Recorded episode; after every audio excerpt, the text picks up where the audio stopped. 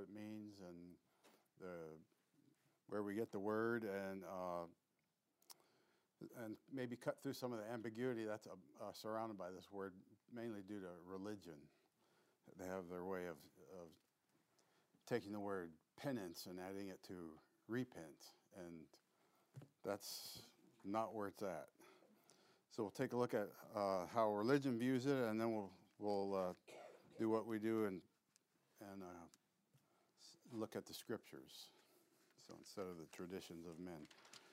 So the Roman Catholic viewpoint is, like I said, penance. Uh, it's it's not a, according to my Catholic uh, friend here or prior, gave me some some tips because I don't know beans about it, but uh, it's not a thing you do yourself. Uh, the Roman Catholic Church way is to present yourself. So you have somewhere to go. You have to, and then you have uh, something to do. You have to uh, present yourself to the priest, confess your sins, follow these instructions for, for his instructions for forgiveness, and it's a, really a mixture of Judaism and um, Catholicism. So then there's the for those who don't get too far away from Rome, there's the Protestant viewpoint and that is a do-it-yourself kind of thing where you don't you don't go to a priest. You can uh, say a prayer on your own, uh, but the, the, the what both of these have in common is sorrow for sin, and repent doesn't mean that. It just means to change your mind. So that's the the Bible believer's viewpoint is it's change of mind. A change, change your mind, you change your thinking, and which changes your behavior. Uh, it's the root cause of one's behavior. Change your mind causes a change of behavior, not not sorrow for sin. Because the re- the reason why we can stand up here and say, repent has nothing to do with sorrow for sin is because God repents many times in the in the Word. So it's like an oxymoron, right? So and I thought when I started uh, getting into this, I would look to Martin Luther because he came from the Catholic Church. What did, what did he say? Right. So I'll read you this excerpt that I had from a book that I got offline. It says Martin Luther charged that penance provided no lasting assurance of forgiveness, something he thought could only be found in justification by faith. He came to see penance as a source of troubled consciences, works righteousness, and clerical tyranny. That he hit it on the head, I think. So, what saith the scripture? So, I picked out about five verses from the Bible that pretty much put it to rest that repent is, is a change of mind and not sorrow for sin. So um, we looked at, um, turn with me to Genesis 6.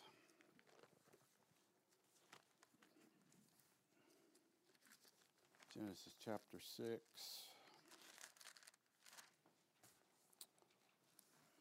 And this is the first time the word is, is found in the Bible. So this is going to uh, establish from here on throughout wherever you're at in the Bible when you see repent, it doesn't mean sorrow for sin. It means you follow the context, you'll see this. There's a change of mind that's going on. So, uh, verse five and six. And God saw that the wickedness of man was great in the earth, and that every imagination of his thoughts, of the thoughts of his heart, was only evil continually. And it repented the Lord that he had made man on the earth, and it grieved him at his heart.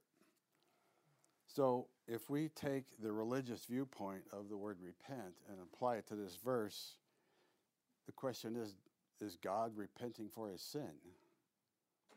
Uh, I wouldn't want to be the one who thinks that, but God doesn't sin. So, therefore, that, that's not what's going on. God had a plan for man, and through man's rebellion and uh, with the sin nature he got in chapter 3, God had to change the plan. He changed his mind about what he's got in store for man. And he, of course, this is pre flood here, just before the flood, and then he floods the earth. So that's that's uh, not not sorrow for sins. And then um, let's look at um, Exodus chapter 13.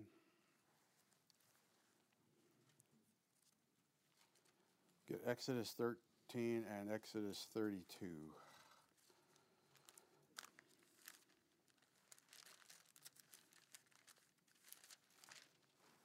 Exodus 13, verse 17. Now, uh, this is talking about when the Israel was leaving Egypt. And uh, verse 17, he says, And it came to pass when Pharaoh had let the people go, that God led them not through the way of the land of the Philistines, although that was near. Uh, the people, uh, he says, and God said, Lest peradventure the people repent when they see war and they return to Egypt. So if it's a changing of mind, you, you, that makes sense right there. He, did, he didn't want them to change their mind about leaving Egypt and, and return to Egypt. So there's no, again, no sorrow for sin there. Um, it's just a changing of your mind, changing your behavior. Um, Exodus 32.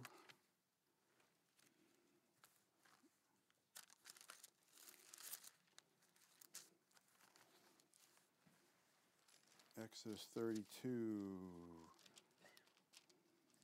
start in verse. This is when um,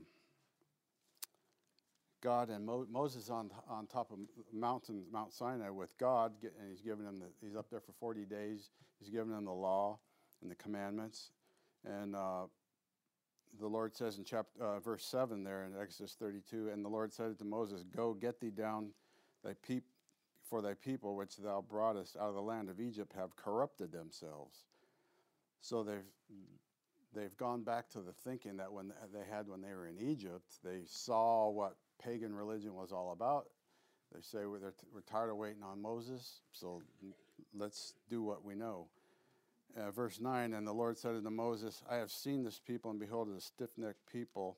Now, for let me alone, that my wrath may wax hot against them, and that I may consume them, and I will make thee a great nation. Interesting, he says that to Moses, I'll make thee a great nation, but he told that to Abraham I'll make you through your seed. And Moses, his parents were Levites, so he's in the line of, of he could actually do that. He could destroy these people and start over with you, Moses. But Moses talks him out of it. Um, in uh, verse 12 there, down at the bottom there, it says, turn, he tells the Lord, turn from thy fierce wrath and repent of this evil against thy people change your mind about destroying them. And uh, because of what the Egyptians might think, they think you, you pulled you, you lured these people out of Egypt so you, you could destroy them, or you know you could have just left them here and we could have destroyed them. But but uh, nevertheless, verse 14, after Moses had pleaded his case, and the Lord repented of the evil which he thought to do unto his people. He changed his mind about destroying those people. Um, Jeremiah 15.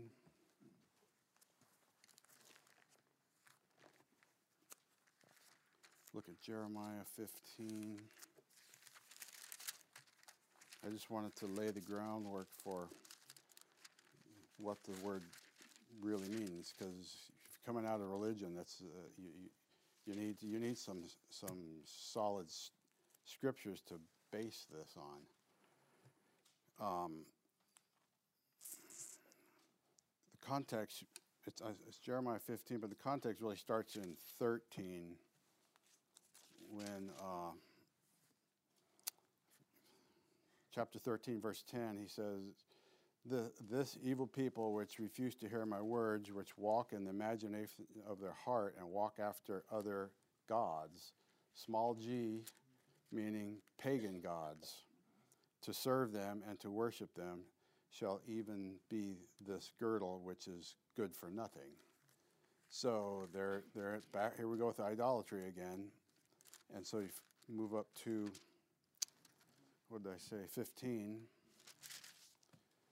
Uh, verse 6.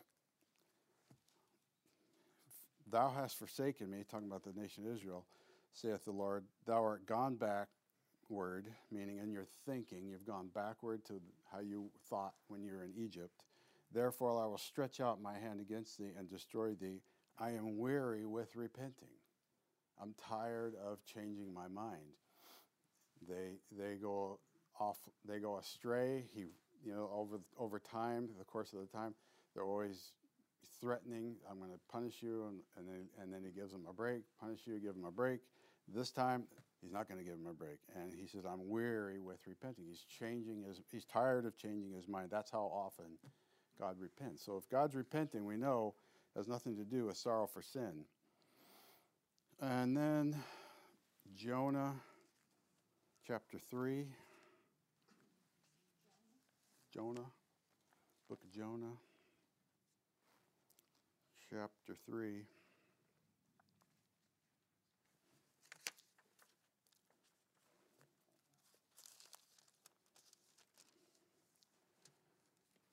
Everybody there? Jonah chapter 3, uh,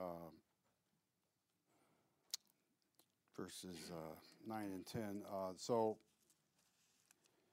again, the city of Nineveh, the Gentile nation, but the they're under they're they're in idolatry as well, and uh, God tells Jonah, "Arise and go into Nineveh, that great city." And this is verse two that great city and preach unto it the preaching that I bid thee. So Jonah arose and went, and he did exactly what God told him to do. And uh, verse 4 there, Jonah began to enter into the city a day's journey, and he cried and said, Yet 40 days, and Nineveh shall be overthrown. So the people of Nineveh believed God. And Nineveh is a very pagan city. It's the capital city of Assyria. So for them to just change their mind from idolatry and believe God is a quite a feat. Down there in chapter four, he, he tells them that there's a six score thousand people. That's 120,000 people down there, and they all believe. Well, according to the verse, they believe God.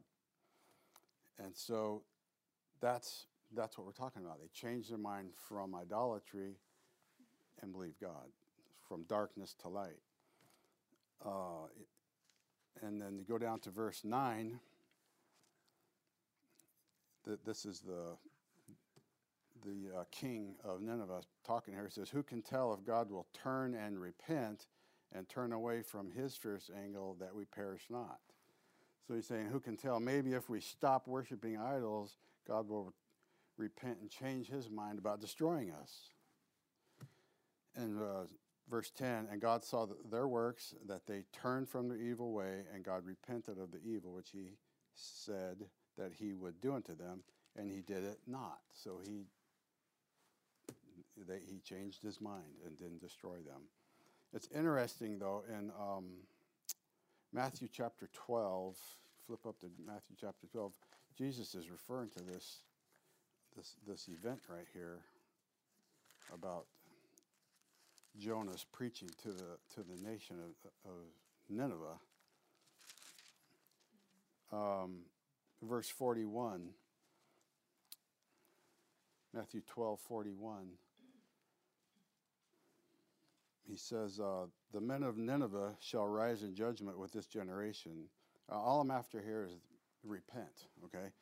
the men of Nineveh shall rise in judgment with this generation and shall condemn it because they repented at the preaching of Jonas, and behold, a greater than Jonas is here. So there's some typology going on here, but my, when you read back there in Jonah chapter 3, he, he, uh, he says they repented at the preaching of Jonah. So that's 3. He says, Arise, go into Nineveh in verse 2 and preach unto it the preaching that I bid thee. And that's what he preached. And they changed. So they, they don't use, the, the scripture doesn't say repenting, but that's what they did. They changed their mind from pagan idols to God, and Jesus refers to it as they repented at the preaching of Jonah. So there you go. So um, from here, it go. I don't know. It doesn't matter how far I get because the word means the same thing throughout the Bible. It's not one of those words that has many different meanings, like say "let" or something like that. Repent means change your mind from Genesis six all the way through, even even through Paul's preaching. Paul preaches repentance, but not how religion preaches it. it has nothing to do with sorrow for sin. So when you now it gets interesting, or, and is when you understand that word and you get and you start going into the four gospels because john the baptist preached the baptism of repentance. So again changing of mind right? Now the, the, the things to be remi- er, to remember when you're reading the four gospels is no, they're under the law of moses which doesn't have a bearing on the word but it, the context it can um, Israel had a completed Hebrew Bible that was there for them. It wasn't locked up in the temple. It was it was it been copied out for a long, a long time. It's all over the place, and they have a copy of a Hebrew Bible that is either going to be a um, a witness for them or against them, because he's going to refer to that. Don't you know? Have you not read? Okay, so um, Roman, in Romans chapter 3, verse 1, talks about what is the advantage, what, the, what advantage hath the Jew. Romans 3, 1, and get uh, Romans 15, 8 as well. Romans 3, 1. What advantage hath the Jew, or what profit is there of circumcision? Much every way, chiefly because that unto them were committed the oracles of God. They have the Word of God. Um, and in Romans 15, 8,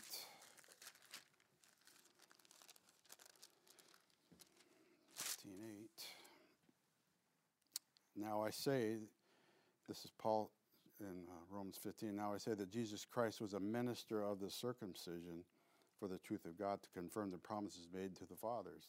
So when you're in the four Gospels, Jesus Christ is a minister to the nation of Israel, the circumcision under the law. So we're not talking church, the body of Christ here, but the word is used here a lot, uh, repentance.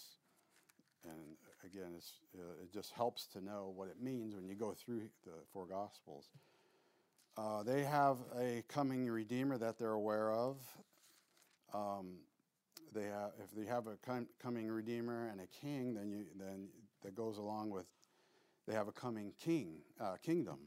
And Daniel, and that'll be uh, turn to Daniel two forty four. Daniel two forty four.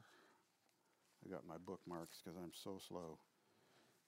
Daniel two verse forty four. This is the uh, the goal of all of prophecy is right here in Daniel 2:44. So they they have this in their book, and they're they they should be aware of this kingdom and their king. In verse 44, and the days of these kings shall God of heaven set up a kingdom which shall never be destroyed, and the kingdom shall not be left unto other people, but it shall break into pieces and consume all these kingdoms, and it shall stand forever. So they have a king kingdom coming, and and uh, that's in their Bible, so they should they should know that. Uh, they also have a time schedule in Daniel chapter nine. Daniel chapter nine. I'm not going to go through the math on this, but this is verse 24. Daniel 9 24. This is the timing of why why the books of Matthew, Mark, Luke, and John are where they are in the Bible because of this time schedule. Right here, 70 weeks are determined upon thy people and upon thy holy city to finish the transgression, to make an end of sins, and to make reconciliation for iniquity, to bring in the everlasting righteousness, and to seal up the vision and prophecy, and to anoint the most holy, capital H there, is Christ. So that that 70, 70 weeks of years is 70 times 7, 490. And, and when it's not, when you get in the four Gospels, it's not, we're not in the 70th week, we're in the about the 69th week. So it's at hand. That's what he's talking about in the Gospels. And John the Baptist preaches that. Then, speaking of John the Baptist, he's the uh, forerunner.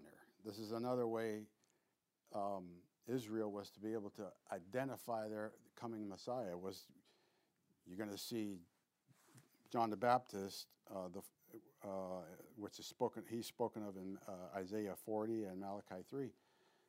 So when you when you see John the Baptist, the one crying in the wilderness, then you know you should know right after him it's going to be your Messiah. You need to be able to identify uh, your Messiah, and um, I think uh, Acts chapter 19 is a good illustration of that because he's, he's to prepare the way. When you prepare, you got to come before somebody. And that's what he's doing, John the Baptist is. Uh, but Acts chapter 19, verse 4 then said Paul, John, that's John the Baptist, verily baptized with the baptism of repentance, saying unto the people that they should believe on him which should come after him, that is, on Jesus Christ. So there's a timing thing there. You, once you see John the Baptist, you should be expecting to see your king. So that's more identification. Um, so turn with me to John chapter 1. John chapter 1.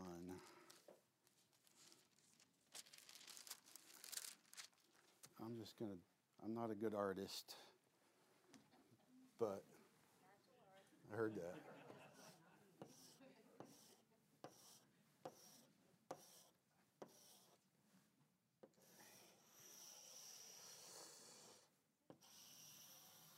I'm going to put, so I'm not going to draw a globe. There's seven continents. Seven. And this is Israel. Because he says in John chapter 1, uh, verse 10 and 11, he came into the world he was in the world, and the world was made by him, and the world knew him not. That would be that would be everybody, right? This is the world. These are all the countries that make up the, the, the, the nations on the earth. All the people are in, and this would be the Asian continent. Israel's a part, is uh, located on the Asian continent, because he says in verse, in verse 12, he came into his own, and his own received him not. The world knew him not, but Israel received them not. So this isn't supposed to be because circumcision was supposed to separate the Jew from the Gentile and everything. And they, what they have in common with the rest of the world is unbelief. So they have a, there's a problem there. And, and, and Israel has the book. They, they know, they should know that he's coming, but and and a lot of them do, but they don't know when. Now he said when it says the world and his his own received not, that's by and large true, because in verse twelve he says, "But as many as received him, to them he gave them power to be sons of God, even to them that believe on his name." There are some people, even though it says you know the world knew him not, his own received him not. That's by and large because there's what he goes on to refer to the believers as the little flock. Vast majority don't, but there's enough that he refers to them as the little flock. Um, look at uh, John chapter 4. John chapter 4, verse 22 and Jesus talking to the um, Samaritan woman here. he says, you, and the Samaritans are, again, here we go with idolatry, right? The whole world, when, after Genesis chapter 11, God gave up, Paul tells us in Romans 1 that he gave them up to go their way. What they do is, is idolatry. And so that's why it's so prevalent.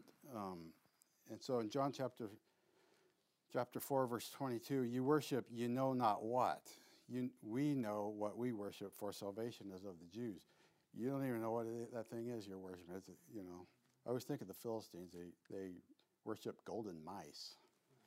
Anyway verse 25 the woman said unto him i know that messiah cometh which is called christ. When he is come he will tell us all things she knows something again, they have a they have a Bible. It's not she's she, she's aware of it. And and then so when Jesus says unto her in verse 26, I that speak unto thee am he, she didn't know it was it was him, but she knows I know he's coming, but I just don't know when. And he says, It's me. And and she goes to leaves him and runs to her, her people and says in verse 29, Come, see a man which told me all things that I, I ever did that ever I did, is not this the Christ? Uh, question mark. They're expecting the Messiah, right? She she knows it and says this has got to be him. So it's identification of the Messiah is is a, is a lot of what's going on in, in the Gospels. Um, yeah. So. All right. So now, uh, uh continuing on with the, the, those that did believe, um, that's something I wanted to point out is because if people are going to repent, change their mind, they're going to do it based on some doctrine. It's not emotional based zeal. It's it's doctrinal changing of mind. And uh, John, uh, look at John 1:45.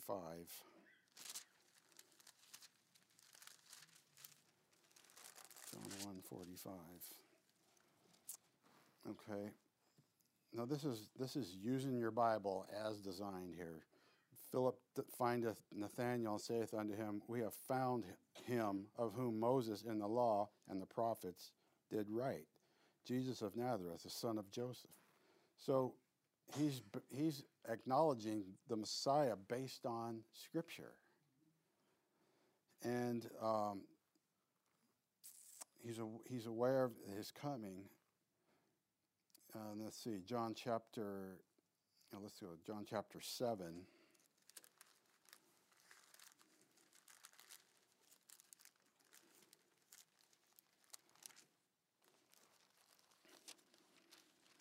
John chapter 7, verse 14. John 7 14. Now, about the midst of the feast Jesus went up into the temple and taught. He's teaching. This is the, the author of your Bible teaching you. You know what I mean? You think about that. It's crazy. And he, you know, so, and, and the Jews marveled, saying, How knoweth this man letters, having not learned? Jesus answered them and said, My doctrine is not mine, but his that sent me. My doctrine. Okay, so he's teaching some doctrine. He's not, okay? If any man will do his will, he shall know of the doctrine. So if someone's going to change their mind, they're going to know something about the Word of God, whether it be of God or whether I speak of myself. And in verse 19, he says, Did not Moses give you the law, yet none of you keep it? Why do you go back to kill me? And 14 through 18 he that speaketh, uh, I'm sorry, go back to verse 18. He that speaketh of himself seeketh his own glory. That would be someone who's teaching something without any doctrine to base it on. But he that seeketh his glory that sent him, the same is true, and no unrighteousness in him. Okay, so then uh, look, look at uh, John chapter 5. I just wanted to see that if anyone's going to recognize the Messiah, it's going to be based on the doctrine not willy nilly or emotional. Uh, okay, so John 5, verse 45.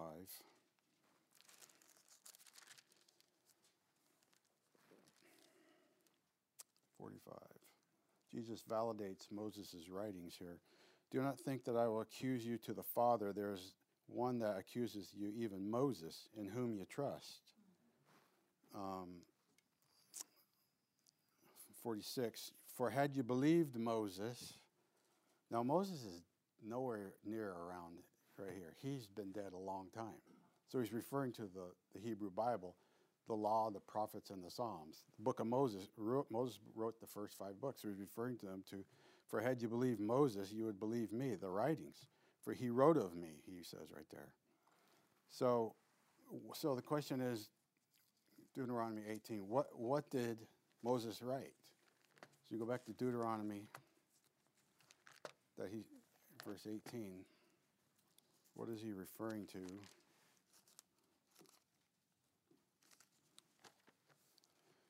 Deuteronomy 18.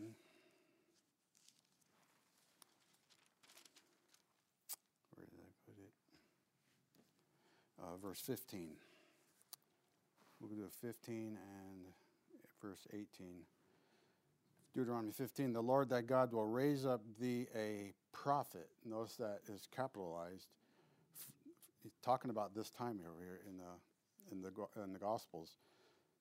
From the midst of thee, of thy brethren, like unto me, unto him ye shall hearken. So there's a prophecy. There's, there's what Moses wrote. You're, I'm going to send you a prophet, and you're going to have to use the scriptures to identify him.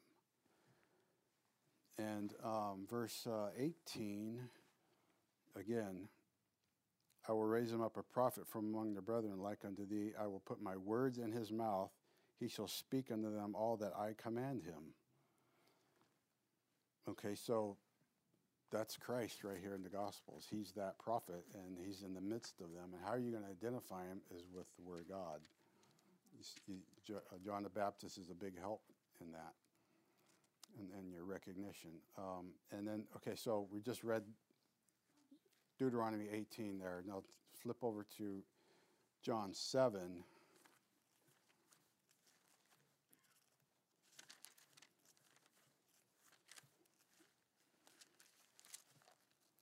So you got, they have doctrine saying, okay, we have a, a prophet coming, capital P, a prophet, a capital P prophet, that's Christ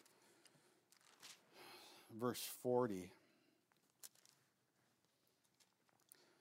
Uh, many of the people, therefore, when they heard this, this I'll go back up to 39, um, or 38 actually, John 7 38. He that believeth on me, as the scripture hath said, out of his belly shall flow rivers of living waters. I'll drop down to verse 40. Many of the people, therefore, when they heard this saying, said, Of a truth, this is the prophet capital P prophet. So they're basing their understanding of who Christ is. This is the guy, this is the man, the, the Christ that we've been looking for in prophecy.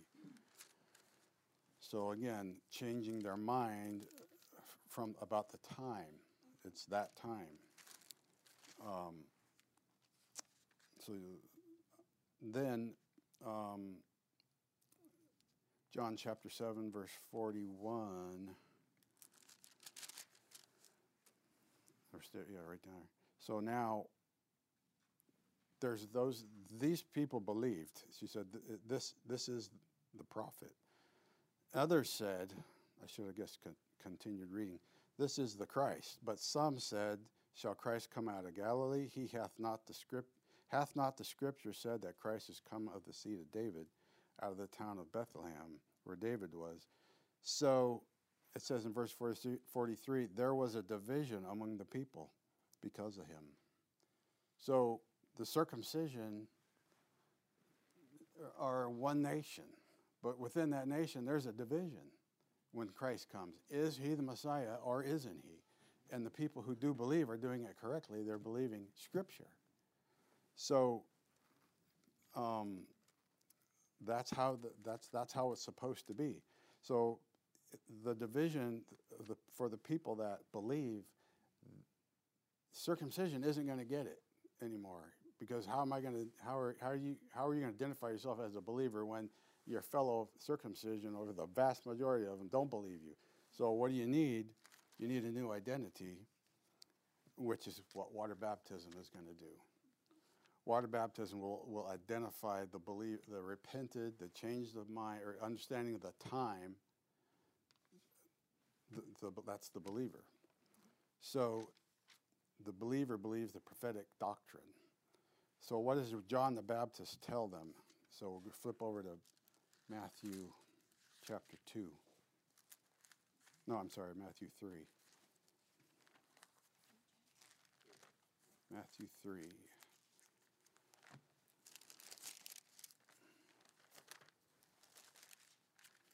Matthew 3, verse 2. I'll look at verse 1. Matthew 3 1. In those days came John the Baptist, which was that forerunner for Christ, preaching the wild, in the wilderness and saying, Repent ye, for the kingdom of heaven is at hand. Repent ye. If you, if you look at that right there in that context, you think, okay, sorrow for sin. That's kind of, that's just kind of, uh, what do you call that, random, right? It just comes like, repent.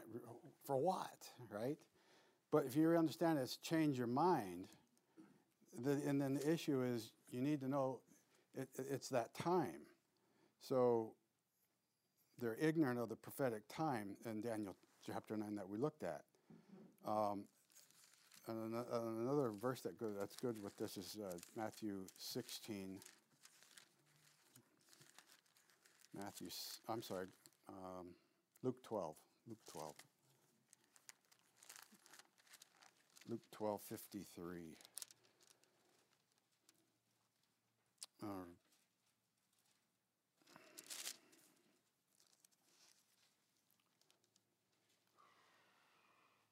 the oh shoots, that's the division. I wanted to uh, show you the the people that, that they're divided, right? So. Um,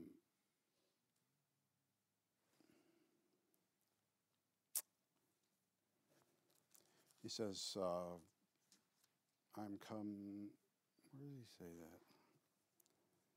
Matthew 16, Luke 54, I thought. Okay, so Christ is talking, uh, verse 54. And, and he said unto the people, When you see a cloud rise out of the west, straightway you say, There cometh a shower. And so it is. And when you see the south wind blow, you say, There will be a heat, and it come to pass. You hypocrites, you can discern the face of the sky and and of the earth, but how is it that you do not discern the time? That's what we're talking about, the time.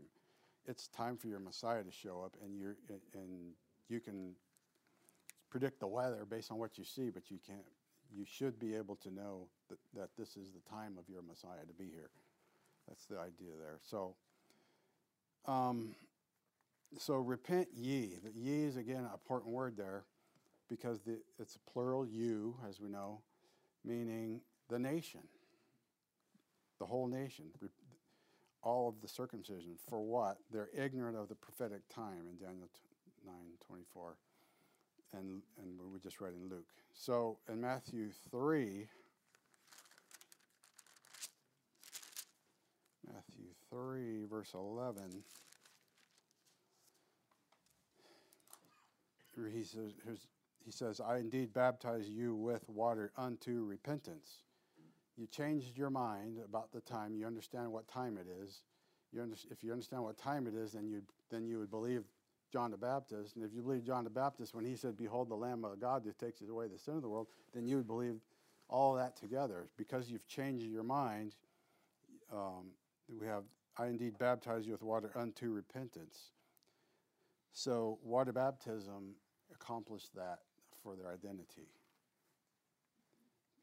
Um, because you, uh, so in other words, they change their mind, they change their behavior from not knowing to knowing and identifying the time. John the Baptist is true. Jesus Christ is the Messiah, Son of God. That's true. And you see all that. Therefore, get water baptized for identification purposes. That's what it was. It's it, it was necessary in this in this time. So, because you know a lot of people now we're in the age of grace. People say, "Well, water baptism doesn't save you," but it it's an outward expression of your. Water baptism definitely saved you over here. This is definitely necessary.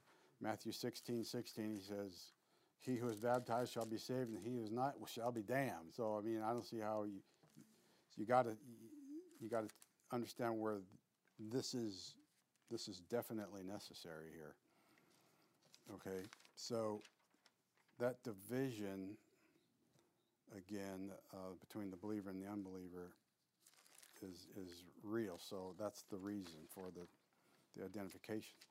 Now, so again, you can see that has nothing to do with sorrow for sin. It's it's scriptural based knowledge that makes you change your mind. Change your mind, you change your thinking. If you have poor behavior, then you change your mind, and which produces the poor behavior, right? So that's the idea. And, and uh, now we'll, we can look at um, repenting in uh, book of Acts, Acts chapter 2. Acts chapter 2.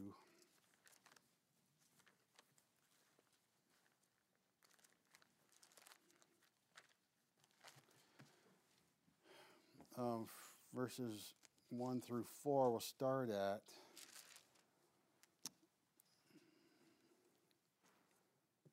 This is what John the Baptist said, and, and uh, what's going on here. This is the day of Pentecost, when the outpouring of the Holy Spirit. This is what John said in chapter 11. He said, I indeed baptize you with water, but the one who's coming after me, after me, said, okay, John the Baptist first, then Christ comes after me. He shall baptize you with the Holy Ghost, and that's what's happening here. Um, the in verse, verses one through four. Verse thirteen, Acts two thirteen. And and then these people are there, and they're seeing the, and they're they're um, wondering what's going on. Why these, these people are speaking in different languages, uh, in different uh, different tongues, which are languages, and they're they're and they're mocking. So they're saying, "These men are full of new wine," and uh, so I guess new wine has more punch to it or something. Verse sixteen, according to the prophet Joel. So he's Peter's going to say this. Here we go with doctrine again. These are the days prophesied by the doc, by the prophet Joel, and he. You've seen this. You've seen the outpouring of the Holy Spirit. You witnessed it and then um, uh, let's see, verse 16. It shall come to pass in the last days, and they think they're in the last days here, saith the God, I will pour out my spirit upon all the flesh, and your sons and daughters shall prophesy. And That's what they witnessed. So you go down to verse um, 22. He says, You men of Israel, calling out calling out his men, you know, making a distinction of who he's speaking to. You men of Israel, hear these words Jesus of Nazareth, a man approved of God among you by miracles and wonders and signs which God did by him in the midst of you, as ye yourselves also know, him you delivered to the de- by the determinate counsel of foreknowledge of God have taken and by wicked hands have crucified and slain him. So he's indicting them for killing the Messiah. And these men thought he wasn't the Messiah. They didn't believe he was the Messiah. But he's using this prophecy to see this is already foretold and you killed him. And so, uh, verse 37 Now, when they heard this, they were pricked in their heart and said unto Peter and to the rest of the apostles, Men and brethren, what shall we do? They understand something. Being we killed the Messiah. So he says, What? Repent, change your mind, and be baptized, every one of you, in the name of Jesus for the, for the remission of sins. So they're going to change their mind from believing that he wasn't the Messiah to, based on doctrine, believing that he was the Messiah. So that's, that's just as simple as that. So that, that's what we're talking about, changing of the mind. So, and if you look at that through religion, that isn't going to work. That, does, that doesn't make any sense. Have sorrow for sin because you didn't change your mind. I, I think of my brother. I, I grew up with two brothers, and we would get after each other. Somebody would cry, My mom would say, "Say you're sorry," and you'd say, "I'll say sorry." But we both, we all knew, given the same circumstances, we're going to do it again. You know, that's, but that's not that's not repenting. You got to change your mind. So uh, you change your mind, you change your behavior. Okay, so so he says, repent, change their minds about Jesus Christ not being the Messiah, be water baptized for a new identity for the remission of sins. Acts 17. You know, Paul goes out into the Gentile world, which is everywhere you go, they have their own version of their own gods. And, and, and Acts 17, he's in Athens, Greece. So we all know what, I mean, you can get a degree in myth, Greek mythology. That's something, huh? A, a degree in fiction. I, sh- I probably should have tried it. That sounded like an easy course. Uh, verse 16, yeah, like, uh, they're in idolatry. Uh, Acts 17, 16. Where are they at here? Paul, now, now while Paul waited for them at Athens, his spirit was stirred in him when he saw the whole the city wholly given to idolatry. Okay? Bad thinking. And verse 29 For as much then as we are, he's telling these people, the, these idolaters, for, for then as we are the offspring of God, we ought not to, now notice he says, think that the Godhead is like unto gold or silver or stone, graven by art and man's devices. And the times of this ignorance God winked at back in Genesis 11, but now commandeth everywhere to repent. We shouldn't think that God is uh, an idol.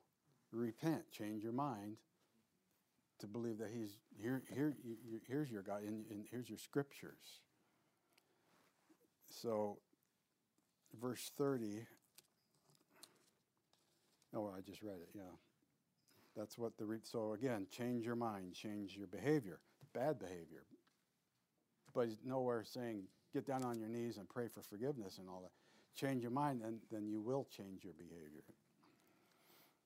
Uh, so uh, again, Paul preaches repentance.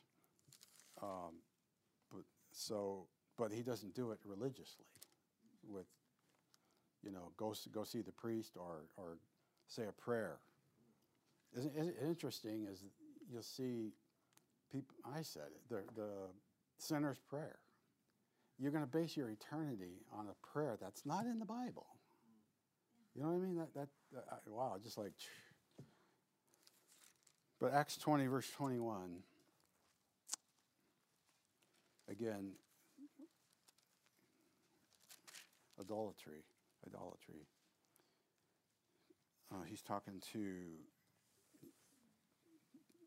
both to the uh, testifying both to the Jews and to the Greeks, repentance toward God and faith toward the Lord Jesus Christ. So if you're having to repent towards God, where were you thinking? It wasn't towards God, because that's what repentance says. Change your mind from what? Idols toward God and faith toward the Lord Jesus Christ. And um, change your mind toward God and Jesus Christ because it's it's not their it's it's not their faith. Their their faith was toward idolatry. That's what that's what it's saying. And in um, Thessalonians, chapter one, is, is a lot along the same lines. First Thessalonians chapter 1.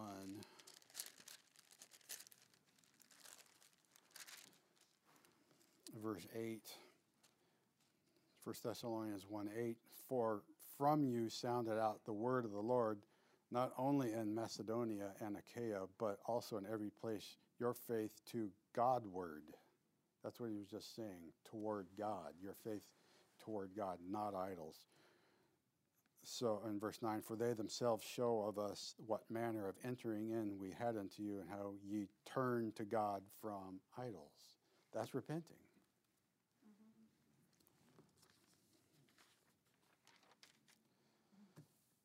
Okay, so now, got five minutes left here. does the body of Christ repent? I'm going to have to be kind of quick here. Um, we, we do it scripturally. When Paul, look at Colossians 3. Colossians 3. We, we're, if you've trusted Christ as your Savior, you're saved. You, you understand you're a, you're a sinner, you need, you need a Savior, and Christ died on the cross for your sins. And that's, you don't add anything to that. These, these religious ways of repenting is adding to the cross. It's, I, the most famous preacher on ever on TV, first you got to repent and then trust Christ. That's, that's, that is satanic. Because if you add anything to the cross, what you're saying is the cross isn't enough. So repent religiously is is terrible. Repent because you are saved. You're saved and you want to change your mind about some bad thinking. You do that because you are saved, not because you're trying to be saved. So in Colossians 3, I'll just read 1 and 2, says, If then you be risen with Christ, seek those things which are above, where Christ sitteth on the right hand of God. Set your affection, which is your thinking, on things above, not on things on the earth. For you are dead, and your life is hid with Christ in God. And uh, verse 5 Mortify therefore your members which are upon the earth, fornication, uncleanness. Change your mind about these things. Okay?